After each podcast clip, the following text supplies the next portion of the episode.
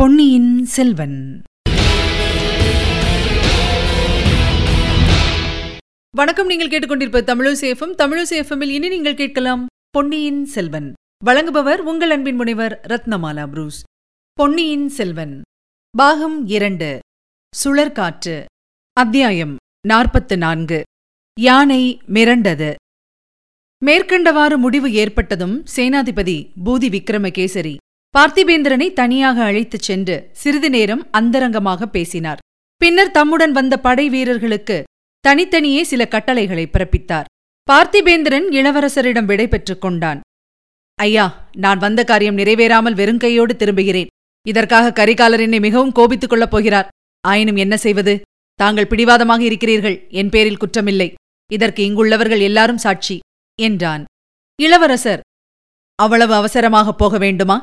தாங்களும் சேனாதிபதியோடு தொண்டைமானாறு வரை வந்துவிட்டு போகக்கூடாதா? என்று கேட்டார். அந்த பாதகத்துக்கு நான் உடந்தையா இருக்க மாட்டேன். நான் வந்த கப்பல் திரிகோணமலையில் நிற்கிறது.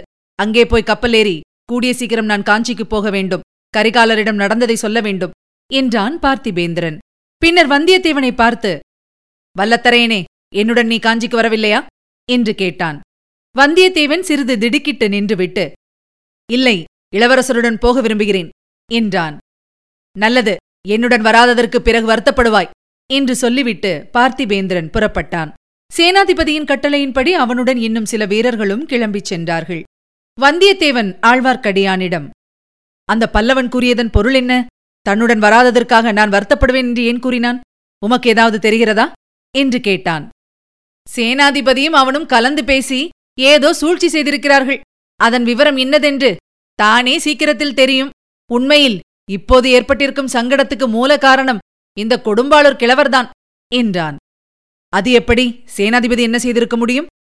எல்லாம் அவருடைய வேலைதான். அவருடைய குடும்பப் பெண் ஒருத்தி பழைய அறையில் வளர்கிறாள் என்பது உனக்கு தெரியுமல்லவா?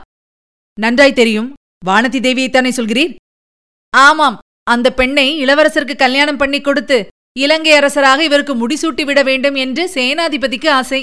புத்த குருக்களைக் கொண்டு இலங்கை கிரீடத்தை அளிக்கும்படி ஏவியவர் இவர்தான். இவருடைய முயற்சியை ரகசியமாக வைத்திருக்கவாவது தெரிந்ததா? அதுவும் இல்லை. செய்தி தஞ்சை கேட்டுவிட்டது. அதனால்தான் முதன் மந்திரி அனிருத்தர் இலங்கைக்கு வந்தார். என்னையும் இளவரசரிடம் அனுப்பி வைத்தார். வந்தியத்தேவா எது எப்படியானாலும் நம்முடைய உயிரை நாம் பத்திரமாக காப்பாற்றிக் கொள்ள வேண்டும். இளவரசர் இலங்கை சிம்மாசனத்தை ஏற்க மறுத்தது பற்றி நீயும் நானும் தஞ்சையில் சாட்சி சொல்லும்படி நேரிடலாம். இதற்குள் சேனாதிபதியின் காரியங்கள் முடிந்துவிட்டன. அவருடன் வந்திருந்த படை வீரர்களில் நாலு பேரைத் தவிர மற்றவர்கள் எல்லாரும் வெவ்வேறு திசையில் புறப்பட்டுச் சென்றார்கள். கடைசியாக இளவரசரின் கோஷ்டியும் புறப்பட்டது.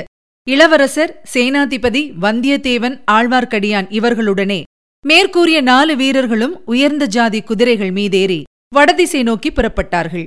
இவர்களை பின்தொடர்ந்து பூங்குழலி ஏறியிருந்த யானை ஜாம் ஜாம் என்று கம்பீரமாக நடந்து வந்தது. அதன் மீது யானைப்பாகன் ஒருவன் மட்டுமே ஏறிக்கொண்டிருந்தான். கொஞ்ச தூரம் ராஜபாட்டை வழியாக அவர்கள் சென்றார்கள். ஆனால் ராஜபாட்டையில் பிரயாணம் செய்வது சுலபமாக இல்லை. வழியெங்கும் ஜனக்கூட்டமாய் இருந்தது. இளவரசர் அவ்வழியில் வருகிறார் என்பதும் எப்படியோ ஜனங்களுக்கு தெரிந்து போயிருந்தது. இலங்கை தீவின் வடபகுதியில் அப்போதெல்லாம் தமிழர்களே அதிகமாக வசித்து வந்தார்கள். அங்கங்கே ஜனங்கள் கும்பல் கும்பலாக நின்று இளவரசர் அருள்மொழிவர்மர் வாழ்க சேனாதிபதி கொடும்பாளூர் வேளார் வாழ்க என்று கோஷித்தார்கள். சில இடங்களில் ஜனங்கள் குதிரைகளை சூழ்ந்து கொண்டு பின்தொடர்ந்து வந்தார்கள். வரவர பின்தொடர்ந்து வரும் கூட்டம் அதிகமாகிக் கொண்டு வந்தது. குதிரைகள் வேகமாக போக முடியவில்லை. இளவரசர் சேனாதிபதியுடன் இதை பற்றி விவாதித்ததன் பேரில் ராஜபாட்டையிலிருந்து விலகி காட்டு வழியில் போவதென்று தீர்மானமாயிற்று. ஜனங்களை மெதுவாக கழித்து கட்டிவிட்டு அவர்கள் காட்டு வழியில் பிரவேசித்தார்கள். காட்டு வழியில் இயற்கை இடையூறுகள் காரணமாக வேகமாக போக முடியவில்லை. கொஞ்ச தூரம் போனதும் தாமரை தடாகம் ஒன்று தென்பட்டது. அதன் கரைக்கு வந்ததும் எதிர்க்கரையில் ஒரு பெரிய ஜனக்கும்பல் நிற்பது தெரிந்தது. இவர்களை பார்த்தவுடனே அந்த ஜனக்கும்பலின் மத்தியிலிருந்து தாரை தப்பட்டை கொம்பு பேரிகை முதலிய வாத்தியங்களின் பெருமுழக்கம் கிளம்பிற்று. கொஞ்சம் இருங்கள் நான் போய் அவர்கள் யார் என்று பார்த்துவிட்டு வருகிறேன் என்று கூறிவிட்டு சேனாதிபதி குதிரையை தட்டிவிட்டுக் கொண்டு முன்னதாக சென்றார். சிறிது நேரத்துக்கெல்லாம் திரும்பி வந்து இளவரசர் இந்த வழி வருவது எப்படியோ பக்கத்து கிராமவாசிகளுக்கு தெரிந்து போயிருக்கிறது. இளவரசருக்கு மரியாதை செய்யத்தான் அவர்கள் வந்திருக்கிறார்கள் என்றார். ஜனங்கள் நெருங்கி வந்தார்கள். இளவரசரை சுற்றி சுற்றி வந்து அடங்காத ஆர்வத்துடன் பார்த்தார்கள். பல வகை ஜெயகோஷங்களையும் வாழ்த்தொலிகளையும் கிளப்பினார்கள். அவற்றில் ஈழத்தரசர் அருள்மொழிவர்மர் வாழ்க என்ற கோஷம் மட்டும் பிரதானமாயிருந்தது. இளவரசர் முகத்தில் புன்னகை மலர்ந்தது. அந்த ஜனக்கூட்டத்திற்கு தலைவன் என்று தோன்றிய ஒருவனை அருகில் அழைத்தார். இவர்கள் எதற்காக எனக்கு ஈழத்தரசு பட்டம் கட்டுகிறார்கள்? என்று கேட்டார். அவன் மிக பணிவுடன் அரசே பன்னெடுங்காலமாக இந்த ஈழநாடு நிலையான அரசு இல்லாமல் அவதிப்பட்டு வருகிறது. பொன்னியின் செல்வர் ஈழநாட்டின் மன்னராக வேண்டும் என்பது எங்கள் கோரிக்கை. இந்நாட்டில் வாழும் எல்லா ஜனங்களுடைய விருப்பமும் அதுதான். தமிழர்கள் சிங்களவர்கள் சைவர்கள் பௌத்தர்கள் துறவிகள் இல்லறத்தார் எல்லாருமே அதையே விரும்புகிறார்கள் என்று கூறினான். இளவரசருக்கும் அவரை சேர்ந்தவர்களுக்கும் விருந்து அளிக்க அவர்கள் ஏற்பாடு செய்திருந்தார்கள். விருந்தை ஏற்றுக்கொள்ளாமல் போக முடியவில்லை. விருந்துண்ட பிறகு விடைபெற்று புறப்படுவதற்கு வெகுநேரமாகிவிட்டது இளவரசருக்கு உபச்சாரங்கள் நடந்து கொண்டிருந்த சமயத்தில் வந்தியத்தேவனும் ஆழ்வார்க்கடியானும் தனித்துப் பேசிக்கொள்ள சந்தர்ப்பம் கிடைத்தது. தம்பி பார்த்தாயா? இதெல்லாம் சேனாதிபதியின் சூழ்ச்சி என்று தெரியவில்லையா? முன்னாலேயே அவசரமாக செய்தி அனுப்பி இந்த உபச்சாரங்களையெல்லாம் ஏற்பாடு செய்திருக்கிறார் என்றான் ஆழ்வார்க்கடியான். சேனாதிபதியின் ஏற்பாடுதான் என்று ஒருவாறு தெரிகிறது. ஆனால் இந்த சூழ்ச்சியின் நோக்கம் என்னவென்று தெரியவில்லையே? இப்படியெல்லாம் இந்த தீவில் வாழும் ஜனங்கள் சொல்வதை கேட்டு இளவரசர் நேற்று வேண்டாம் என்று மறுத்த சிம்மாசனத்தின் பேரில் இன்றைக்கு ஆசை கொண்டு விடுவார் என்ற எண்ணமா? என்று வந்தியத்தேவன் கேட்டான். அது ஒரு நோக்கமாயிருக்கலாம். அதை காட்டிலும் முக்கியமானது நம் பிரயாணத்தை தாமதப்படுத்துவதுதான் என்றான் ஆழ்வார்க்கடியான். பிரயாணத்தை தாமதப்படுத்துவதனால் சேனாதிபதி என்ன பலனை எதிர்பார்க்கிறார்? அது எனக்கும் தெரியவில்லை. சீக்கிரத்தில் தெரிந்துதானே ஆக வேண்டும். இளவரசருடைய முகத்தைப் பார். அவருக்கு இவையெல்லாம் பிடிக்கவில்லை என்று தெரிகிறதல்லவா? வந்தியத்தேவன் இளவரசரின் முகத்தை பார்த்தான். ஆத்திரமான வார்த்தைகளை பேசும்போது கூட மலர்ந்து விளங்கிய அவருடைய முகத்தில் இப்போது எள்ளும் கொள்ளும் வெடித்தன. புருவங்கள் நெறிந்திருந்தன கண்கள் ஆழ்ந்த சிந்தனையை காட்டின. அதே சமயத்தில் பூங்குழலி அத்தாமரைக் குளத்தின் இன்னொரு கரையில் தன்னந்தனியாக உட்கார்ந்து சிந்தனையில் ஆழ்ந்திருந்தாள். எதிர்பார்த்தபடி அவளுக்கு இந்த பிரயாணம் உற்சாகம் தருவதாக இல்லை. பிரயாணத்தின் போது இளவரசருடன் தனித்திருக்கும் சந்தர்ப்பம் கிடைக்கும் என்று நினைத்தாள். அவர் தன்னுடனே அளவளாவி பேசுவார் என்று எண்ணினாள். தன் மனத்தில் பொங்கும் உணர்ச்சியில் ஒரு சிறிதேனும் வெளியிடலாம் என்று ஆசைப்பட்டாள். அதற்கெல்லாம் சமயமே கிட்டாது போல் இருக்கிறது. இளவரசரை சுற்றி ஒரே கூட்டமாகவே இருக்கிறது. அவரை எதிரிகளிடம் கொண்டு போய் ஒப்புவித்த பழி ஒன்றுதான் மிஞ்சும் போலும். அந்த பழி தனக்கு எதற்காக ஏற்பட வேண்டும்? ஏன் இங்கிருந்தபடி ஒருவருக்கும் தெரியாமல் ஓடிவிடக்கூடாது? சேனாதிபதியின் கோபத்திலிருந்தாவது தப்பியதாக ஆகும். சே சேனாதிபதி கோபம் என்ன என்ன செய்துவிடும்? யாருடைய கோபம்தான் என்ன செய்துவிடும்? அதற்கெல்லாம் நான் பயப்படவில்லை. ஆனால் என்னுடைய எண்ணமெல்லாம் ஏன் மண்ணோடு மண்ணாக வேண்டும்? இந்த நெஞ்சில் உள்ள தீ எத்தனை நாள் இப்படி என்னை தகித்துக் கொண்டிருக்கும்? இந்த உடம்பில் உயிர் எதற்காக இருக்கிறது? திடீரென்று ஒரு இடி விழுந்து என்னை கொன்றுவிடக்கூடாதா இப்படி எத்தனையோ ஆயிரம் தடவை ஆசைப்பட்டாகிவிட்டது. பயன் ஒன்றும் இல்லை. இந்த உயிர் தானாகப் போகப் போவதில்லை. நானாக ஏதேனும் செய்து கொண்டால்தான் இந்த உயிர் போகும். ஆ இது என்ன? கனவு காண்கிறேனா? இல்லை கனவு இல்லை. அங்கே அந்த பாழு மண்டபத்துக்கு பக்கத்தில் இளவரசருடைய சிநேகிதர் என்னிடமிருந்து பிடுங்கி எறிந்த கத்தி இதோ வந்து என்னருகில் விழுந்திருக்கிறதே. இதை யார் எரிந்திருப்பார்கள் யாரோ இவருடைய பகைவர்தான் எரிந்திருப்பார்கள் என்னை கொல்லுவதற்குத்தான் எரிந்திருப்பார்கள் என்ன துரதிருஷ்டம்? என் மேலே விழாமல் சற்று நகர்ந்து விழுந்து விட்டதே. இதுவும் நல்லதற்காகத்தான். கையில் இந்த கத்தி இருக்கட்டும். அவருக்கு நான் கொடுத்த வாக்கை நிறைவேற்றிய பிறகு அவரை அந்த பாதகர்களிடம் கொண்டு போய் ஒப்புவித்த பிறகு அவர் எதிரிலேயே இந்த கத்தியினால் குத்திக் கொண்டு இறந்து விடுகிறேன். சீச்சி எதற்காக அவர் மனத்தை அப்படி புண்படுத்த வேண்டும்? அவர் கப்பலில் ஏறிப்போன பிறகு படகில் ஏறி நடுக்கடலில் சென்று அங்கே குத்திக் கொண்டு சாகலாம். என் அருமை கத்தியே நீ திரும்பி வந்தாயல்லவா? உன்னை அனுப்பியவர்களுக்கு வந்தனம். ஒருவேளை இளவரசர் மேலே எரிய எண்ணி இதை எரிந்திருப்பார்களோ? ஆம் அவருக்கு வழியில் எத்தனையோ அபாயங்கள் நேரலாம் என்று சேனாதிபதி கூட சொன்னாரே. அப்படி ஒரு சந்தர்ப்பம் எனக்கு கிடைக்கக்கூடாதா? அவர் பேரில் குறிப்பார்த்து எரிந்த கத்தி என் நெஞ்சில் விழக்கூடாதா? அப்படி விழுந்து அவருக்காக நான் உயிர் துறக்கும்படி நேரக்கூடாதா? அவ்விதம் நேர்ந்தால் நான் ரத்தம் பெருக்கி உயிர் திறக்கும் சமயத்தில் பூங்குழலியின் மனத்தில் ஒரு விசித்திரமான தோற்றம் ஏற்பட்டது. அவளுடைய மார்பில் கத்தி பாய்ந்திருந்தது. அதிலிருந்து ரத்தம் கொட்டிக் கொண்டிருந்தது. இளவரசர் ஓடி வந்தார். ஐயோ எனக்காக உயிர் துறக்கிறாயா? என்று கேட்டார். பூங்குழலியின் உள்ளம் பூரித்து நெஞ்சிலிருந்து ரத்தம் அதிகமாக பீரிட்டு வந்தது. இளவரசர் அவளை வாரி எடுத்து தம் மடியில் போட்டுக்கொண்டார் அவளுடைய நெஞ்சிலிருந்து பெருகிய ரத்தம் அவர் உடம்பையும் உடைகளையும் நனைத்தது.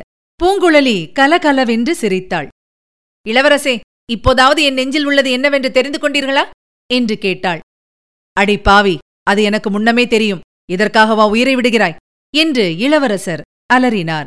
பூங்குழலிக்கு ஆனந்தம் தாங்கவில்லை. உரத்த சத்தம் போட்டு சிரித்தாள். ஏ பைத்தியமே என்ற குரலை கேட்டு பூங்குழலி நிமிர்ந்து பார்த்தாள். எதிரில் வந்தியத்தேவன் நின்று கொண்டிருந்தான். இளவரசர் ஏற்கனவே கோபமாயிருக்கிறார். பிரயாணம் தாமதப்படுகிறது என்று. உன்னால் வேறு தாமதம் வேண்டாம். சீக்கிரம் எழுந்து வா. என்றான் வந்தியத்தேவன். பூங்குழலி சிரித்துக்கொண்டு எழுந்து ஓடிப்போய் யானையின் மீது ஏறிக்கொண்டாள். கத்தியை நெஞ்சுடன் அணைத்துக் கொண்டு கொஞ்சினாள். காட்டு வழியில் மேலும் கொஞ்ச தூரம் சென்ற பிறகு எதிர்பாராத ஒரு சம்பவம் நிகழ்ந்தது. பிரயாணிகளின் வலது பக்கமிருந்து அடர்ந்த காட்டிலிருந்து வெர்ரு என்ற சத்தத்துடன் ஓர் அம்பு பாய்ந்து வந்தது. இளவரசரை குறிப்பார்த்து அது எய்யப்பட்டிருக்க வேண்டும் என்பதில் ஐயமில்லை.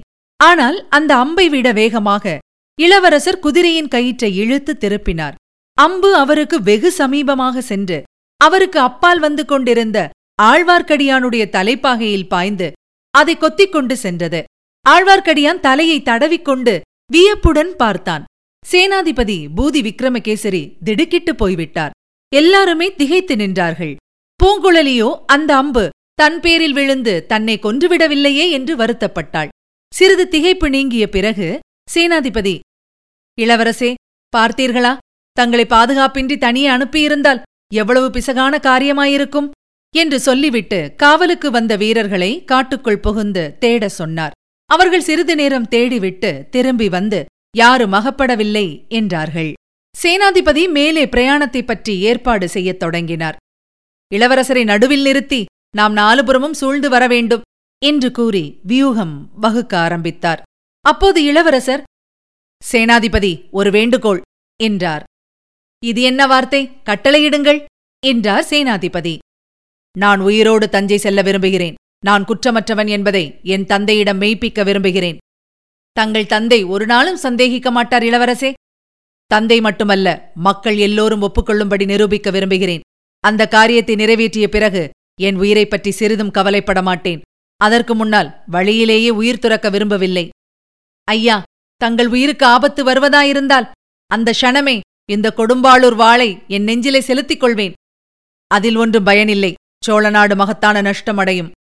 தங்களை இழப்பதைக் காட்டிலும் பெரிய நஷ்டம் சோழ நாட்டுக்கு வேறு என்ன இருக்க முடியும்? தங்களுக்கு ஆபத்து வருவதற்கு காரணமாயிருந்துவிட்டு அப்புறம் இந்த கொடும்பாளூர் கொடும்பாவி ஒரு கணமும் உயிரை வைத்துக் கொண்டிருப்பேனா?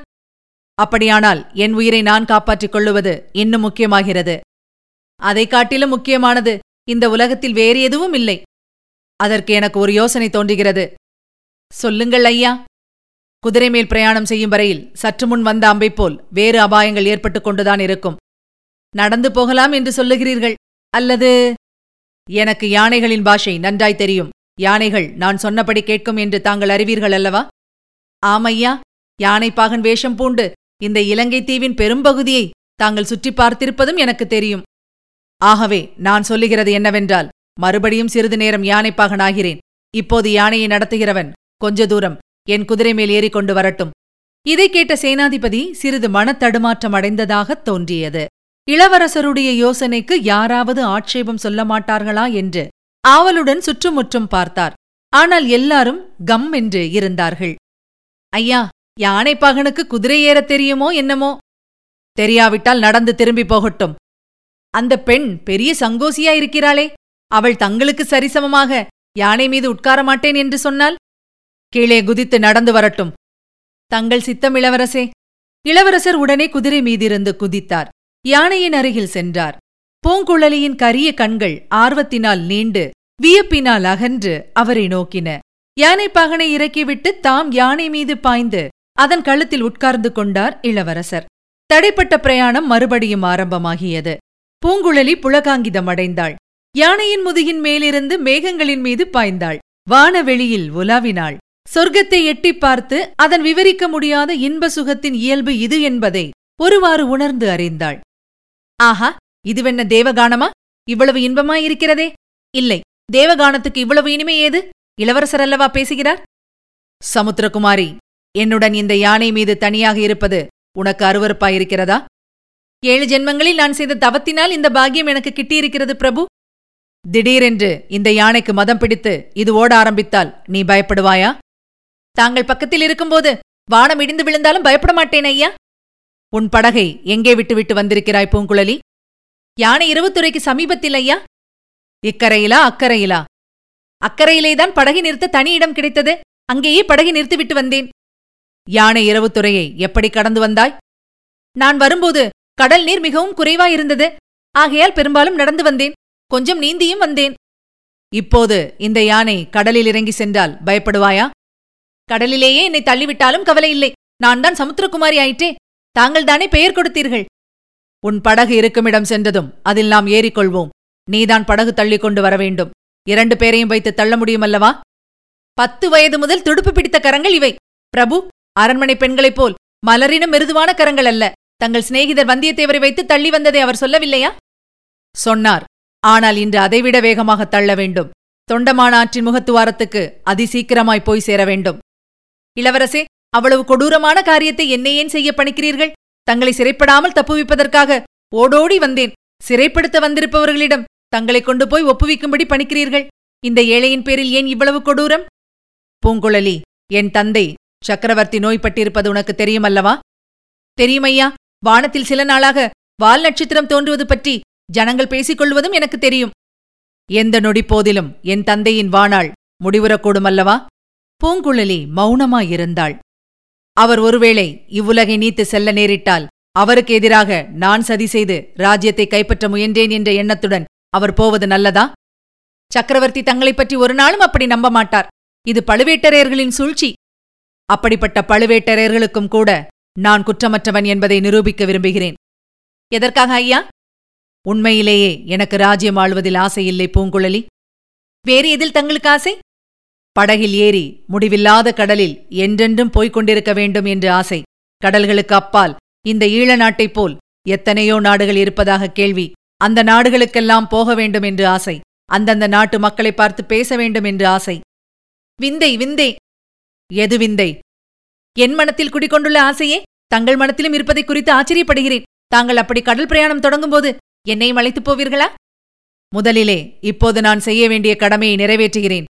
அதற்கு நீ உதவி செய்வாய் அல்லவா தங்கள் சித்தம் நீ உட்கார்ந்திருக்கும் பீடத்திலிருந்து இரண்டு பக்கமும் கயிறுகள் தொங்குகின்றன அல்லவா? அவற்றை எடுத்து உன்னை கெட்டியாக கட்டிக்கொள். எதற்காக இளவரசே? யானை இப்போது மதங்கொண்டு ஓடப்போகிறது ஜாகிரதை பூங்குழலி. இவ்விதம் கூறிவிட்டு இளவரசர் யானையின் மத்தகத்தை கையினால் தடவிக் கொடுத்த வண்ணம் அதன் காதண்டை ஏதோ சொன்னார். யானையின் நடைவேகம் திடீரென்று அதிகமாயிற்று. இளவரசர் யானையின் செவி அண்டையில் குனிந்து மேலும் ஏதோ சொன்னார். அவ்வளவுதான் நடை ஓட்டமாயிற்று.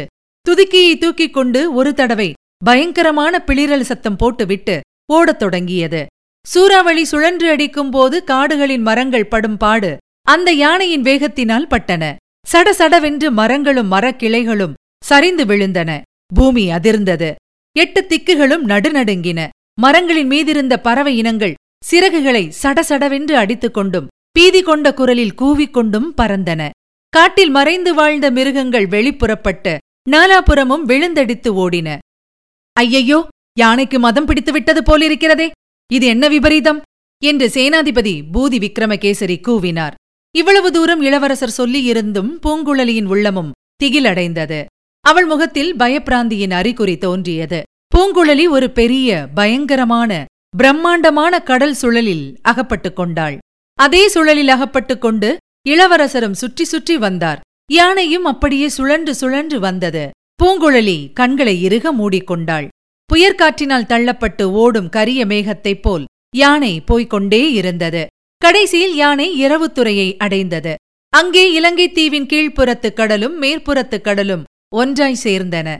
அந்த ஜலசந்தியின் மிகக் குறுகலான இடத்துக்குத்தான் யானை இரவு என்று பெயர். இலங்கை தீவின் வடபகுதியையும் மத்திய பகுதியையும் ஒன்று சேர்த்த அக்கடல் துறையில் யானை இறங்கியது. அனுமார் தூக்கி எறிந்த மலை கடலில் விழுந்தது போல விழுந்தது. இதுவரை நீங்கள் கேட்டது பொன்னியின் செல்வன். வழங்கியவர் உங்கள் அன்பின் முனைவர் ரத்னமாலா புரூஸ். மீண்டும் அடுத்த அத்தியாயத்தில் சந்திக்கலாம். இணைந்திருங்கள் மகிழ்ந்திருங்கள்.